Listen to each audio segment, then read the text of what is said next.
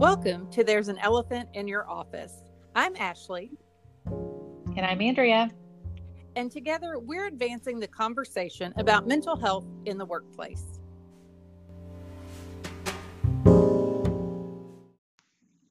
Welcome to another episode of There's an Elephant in Your Office. As Mental Health Awareness Month officially winds down, we want to give you some tools and resources to keep the conversation and support going. Hopefully, you've seen a lot of great tips and material out there, and we certainly want to continue to help you into June, July, and for the foreseeable future, be able to come back to those resources when they pop up. A little later, you're going to hear a conversation between Ashley and our very first guest to the show, so stay tuned. We are thrilled to have her. But before we get there, I wanted to tell you a little bit about the resources that we use and promote and want to share. Of course, you may have heard about some of them, but it's always good to have them in one handy place or podcast that you can refer back to. So, first and foremost, we want to make sure everyone is aware of the Suicide Prevention Lifeline. It's 1 800 273 TALK. We'll also link all of these in the show notes. But if someone you know is in an emergency or needs that immediate support, please refer them to the Lifeline. They have saved countless lives and do amazing work. Another one that is equally as important would be the Veterans Crisis Line. So you can call 1 800 273 8255 and press 1 or Google it online. Also, some others you may not have heard of. Um, we have the Trevor Project, which is for LGBTQ, and it gets better resources that could be wonderful if you have someone in need of those resources in your life. Also, the National Alliance on Mental Illness, NAMI.org, which, spoiler alert, you may be hearing about more later. Another couple of resources I wanted to share um, would be Mental Health America. This is a great organization that really focuses a lot on resources and things for also caregivers, not people just experiencing it for themselves. So, you know, if you need a conversation starter, maybe you don't know where to begin. They have conversation starters, um, different ones for different reasons. So, that can be a really great first attempt if you don't have the words to at least look at examples and then form your own. I completely agree. Mental Health America has fantastic resources, uh, great, very accessible tools that people can use to help themselves and others. But you don't have to take our word for it. How about we let a professional and our first guest tell you more?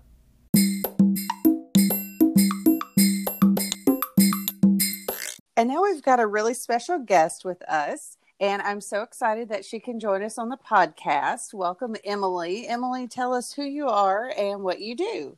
Hi, uh, yeah, I'm Emily Reidford, uh, Executive Director of Mental Health America right here in Vanderburgh County, and thanks for having me No problem.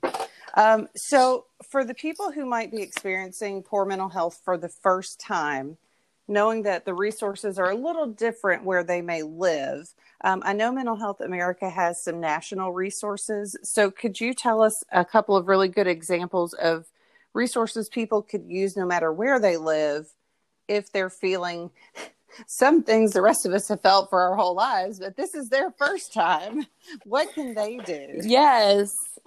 Yes, we've got a lot of newbies to the mental health uh, yes, game welcome, here. Welcome, um, everyone. And that, yes, welcome everyone. We're glad to have you. I think, if that's the right word. Um, but the good news is, is there are a lot of people to help, and there are a lot of great resources that anybody can tap into. And luckily, you can do that from your own home now. So, um, and again, the great thing about um, our national platform is that they have access to resources that anybody can access, right? So if you log on to mhanational.org, that's our national website, um, they've put together a list of screening tools that anybody can take from the privacy of their, of their own home, their own phone, own computer, hiding in the closet from all of their children and spouses. exactly. Um, and they can take a mental health screening. Okay, there's a lot of different um, diagnoses on there if you kind of are leaning one way or the other. Um, there's a lot of different, um, there's a youth component on there. There's a lot of different screeners that you can take. Um, and what's great about these, I've taken several. Um, what's great about these is they really serve as kind of a check in tool with yourself, especially if you've never felt this kind of anxiety on this kind of level before. It also works really well. Um, you know, when you take the screening, um, sharing those results with your provider, saying, I'm feeling like this, and I took this screening, and here's kind of where I landed, and here's, you know, what I'm feeling, and combined with these results that I'm seeing from this screening, where can we go from here, and what can we do about this? And when we say screenings, it really looks like a quiz. So this isn't anything that you haven't done before to figure out what ice cream flavor you were in a previous life. You're just answering some questions. Exactly. Okay, but to move away from quizzes, um, I want to bring up something that seems to be getting a lot of attention right now. And, you know, maybe this has been around for a long time. We're just hearing about it, we're just now paying attention to it. And it's this concept of a warm line. A warm line. It's not a crisis line, it's a step below that. So tell us a little bit about the warm line and who can call. Yeah, so anybody can call line. So think of a warm line as a step below a hotline. Hotline is when you're in acute stress, acute crisis mode. Um, you're thinking about killing yourself. You know, you really are needing that lifeline. It's kind of a hot situation, as we call it. A warm line is just kind of a step below that. You're struggling. You're dealing with some stuff. You just kind of need um, need a springboard, need a platform to talk with. Um, anybody can call these, and um, you know, you're you're on the line with a trained um, mental health counselor who can help you kind of through that. Maybe they'll link you up with some resources. They'll kind of give you some time to process that that stress or that situation, um, and then that's you know that's pretty much it. If you need you know further contact or something more um, more formal, you know you can do that after that. But those warm lines are getting a lot of um, usage right now, as well as the hotline. And my guess is the warm line would be really helpful for people who don't have a therapist, who maybe don't have a physician that they see regularly. That could be a really good first step for, like I said, for the newbies, the people who've never done this before. Definitely. Call the warm line. It's a good place to start. Yeah, it really sounds a lot. Um, more peaceful than the hotline, you know, right off the bat hotline. But um, but that's kind of what they do. You're right, Ashley. They're kind of like that kind of first that's step. Right. And then lastly, I'm just thinking about all the people who are spending tons and tons of time with their family, their kids, their spouses, their parents, whoever they've been uh, quarantined with. And some of those people have already mental health disorders.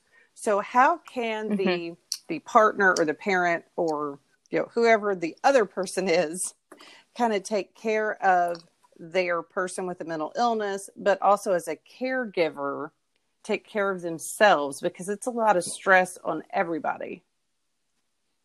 Yeah caregiver stress is um, has always been a thing even before this pandemic um, but i think again we have a lot of newbies to that game as well. So definitely um, taking care of your first is crucial because you can't give away what you don't have. If your cup's not full, you can't give anything out of your own cup, so to speak. Right. So, definitely practicing that self care, um, eating right, exercising, deep breathing and meditation, taking some time um, away from caregiving, even if it's just for 15 to 30 minutes a day, um, doing that for yourself. Um, I know sometimes in my house when everybody's stressed and we're all you know in this kitchen area trying to work and do school and all that kind of thing um, we can use a code word like bananas. And it's a neutral it's a neutral word. And it just means um, for me or that person whoever says bananas they just need a minute. And whether they need to go outside and play or take a walk or you know take a shower or just not be bothered for a minute not have a hard conversation not ha- have to make a critical decision not have to do one more thing. I love it's just that. i need some bananas yeah, right i'm gonna now. have to use that. and that's what we kind of do. Yeah so you can kind of go to your separate corner and you know every once in a while someone will come in knock on the door you okay? Do, i'm i'm still having bananas. I'll be back in five minutes or whatever. And, you know, you can just kind of get into those routines like, okay, I know what this means. I know what this person needs from me and I know what they don't need right now. And I think that is, is key is just, and you know, it's kid friendly. Kids can understand that on some level. Although my five year old thinks yeah. it's just time for another snack. Sometimes. But, you know, you can get creative. Yeah you can get creative with you know what your family or your partner code word you know can be but that's been incredibly helpful. Um, also when you're dealing with caregiving for someone with a mental health issue um, there's no better in um, our area than nami evansville. And they are so great because they have um, a six week series of classes to help people um, and family members and spouses and parents of those who do have someone living with chronic mental health conditions in their own home. And they're so great because they can really give you that um, information that other people can't. So they can tell you, um, you know, if you've got legal trouble with this person, who are some of the attorneys that understand really what mental health issues look like? Um, you know, what does a hospital stay really entail for the families? How do you get that person to talk to you about um, you know, their doctor's appointments when they're over 18 and you don't, you're not required to go anymore and they're, you know, not obligated to have you in the room and listening and all that kind of stuff. Um, but our local NAMI here is phenomenal. That's right, Emily. We are so lucky to have great organizations here where we live Mental Health America, NAMI, all of these groups really working together to help people address their mental health. If you would, could you give all of our listeners, not just those kind of near us right now, give us a couple of tips, a couple of things that anybody could use to help them get through whatever type of mental health conditions or stresses they're feeling right now? Yeah, definitely. I've got a couple um, tidbits that I'm giving everybody. Um, first of all, to kind of acknowledge where you're at with yourself every day some days I just wake up and I know, oh, this feels like it's going to be a hard day. And you know what? I just kind of turn to my people in my under my roof. I say, look, I may be having a hard day today. We just, you know, just know that and and know yeah. that I might need a lot of bananas today, right? Um, acknowledge where you're at. Acknowledge where somebody else is at. You know, a lot of times we go like, oh, they're just having a day, and it's like, okay, I can get that now. I can be a little more graceful in how I interact with them um, and I can, you know, kind of shuffle a little bit more right. of the burden if that's what's needed. Um, acknowledge where you're at, but also acknowledge that it's going to change, right? We've had a lot of rapid change here in the last couple months, um, but know that your bad state and your struggling days, your banana days don't necessarily have to trickle into tomorrow and next week and next month. Acknowledge where you're at, give yourself some time with it, and then work to move on from like it and it. do something different. Um, yeah. So on that same note, um, acknowledging where you're at, um, reaching out to other people. I know when I'm having a good day, it's always easier for me to reach out to someone to say, "Hey, are you having a good day? Are you struggling? Or what's going on uh, under your roof, so to speak." Um, but when somebody is struggling, that's a time to reach out to them too, and just you know extend that hand. Say, you know what, um, I don't always have it together either. I had a terrible banana day last week. Let me, you know, let's talk about it and that kind of thing. Just knowing that nothing is going to be permanent in this situation, um, you know, with all the uncertainty, no one knows. So we're just going to have to trudge through and, and think about it together. And our thanks again to Emily Reidford from Mental Health America, Vanderburgh County, Indiana, who was our guest and gave us some great tips. And I 100% agree with her last point there about how hard it is to reach out to someone when you're struggling. I know personally, it's awful if you feel so bad and you're experiencing all the things that come with your disorder, you just don't have the energy to call people and check on them. You can barely function yourself. And so, if you have that extra emotional capacity right now, be the reacher outer, be the one to check on all the people the strong ones, the quiet ones, the parents, the not parents, the dog parents, everybody because right now we're all experiencing things that have never happened before, and levels of stress and anxiety and depression are just through the roof. So, if you have that strength within you to reach out, you will be helping so many people who don't have that strength right now. And you'll also be building resiliency. Andrea, Why don't you tell us some more about resiliency? Sometimes we forget that resiliency is a skill that we can build and not just something you're born with. So, resiliency looks a bunch of different ways. It could be a gratitude journal, it could be setting tiny goals and checking those off the list. That can feel really good. It could also be meditation or yoga if you're into that. Um, another one I really like is taking a beauty break. When I can go outside, it's a pretty day, awesome. But I live in the Pacific Northwest and that's not always practical. Uh, so sometimes I go online and there are so many free picture websites that you can, whatever mood you're in, there are just some absolutely gorgeous photos um, that are free and available for a beauty break. Another thing that Ashley and I have talked about in some of our recent trainings is the feeling wheel. Now, it sounds a little woo woo. However, hang with me. We all know what feelings are, we all know some words. But the Gottman Institute put out this wheel and it allows you to go deeper and deeper into those feelings. So you may be angry. Okay, we know angry, but what's under that anger? And the further out in the wheel that you go, the more specific words you have so that you can name it and really address what's going on and move on. For example, I just heard Ashley talk about how a lot of us, what we're really feeling is grief. Maybe it's grief that someone that we love has been impacted by COVID 19, but it goes beyond that. It could be grief of a graduation that didn't happen, it could be grief of a family vacation that you're really looking forward to and is not happening now, or it's really different than what you thought. So, grief doesn't have to mean that someone passed away necessarily. We can all hold grief. But once you recognize that it's grief and you're not just angry because you don't even know why, you're just going to stomp off and be mad, you're a lot more likely to work through it. So, again, we'll link that, um, the Gottman Institute Feeling Wheel, in the show notes, but it could be a great way for you to build your vocabulary, not just for yourself, but also for your kids. If you have them at home, uh, they are going through a lot, and their vocabulary is likely a lot more limited than ours is as adults. So I know I will be uh, hanging that up on my refrigerator perhaps. Another place that we can seek comfort and guidance is at work.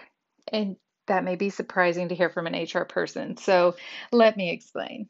We do have to walk a fine line between the employer relationship not becoming parental or a therapist. However, maybe you have a work bestie that you can really let some steam off with or have one of those laughs that you just cry. Uh, those are my favorite, the good belly laugh. It could be a mentor that you have at work or even outside of work in your industry. Of course, it could be your manager helping you make little tweaks to help prioritize or give you accommodations that you need. Could also be your HR person. A lot of HR people right now, especially, we care and we miss you believe me I, I mean i i guess i can only speak for myself but i got into this role because i want to make a difference in the workplace and make people's lives better. We spend too much time at work for it to be miserable. So if you need somebody to talk to all of those are a great place to start. And the last one that i really want to just advocate relentlessly for is to take time off. I know Maybe you were had a vacation plan. Maybe you don't think of a vacation day as still being in your house. But taking that time away from work is critical so that you don't burn out. So even if it may not look like you thought, please continue to take your vacation days for your own mental health. Get out there, do nothing. It doesn't matter. Whatever works for you, go accomplish something, don't accomplish something. But don't log into work for a day or three days or whatever that that means whatever time you have available if you can it's it's up to you to prioritize yourself. Yeah and prioritizing yourself putting yourself first that's probably one of the hardest things to do. But if we want to stay mentally healthy we have to figure out a way to make some time and space for ourselves.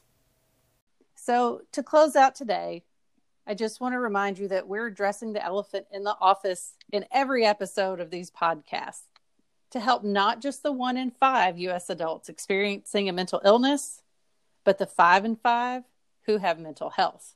We appreciate you listening. Please like, star, follow, and share. It really helps an independent podcast like ours make it out into the world so we can help make it better for everybody. Thank you so much, and we'll see you next time.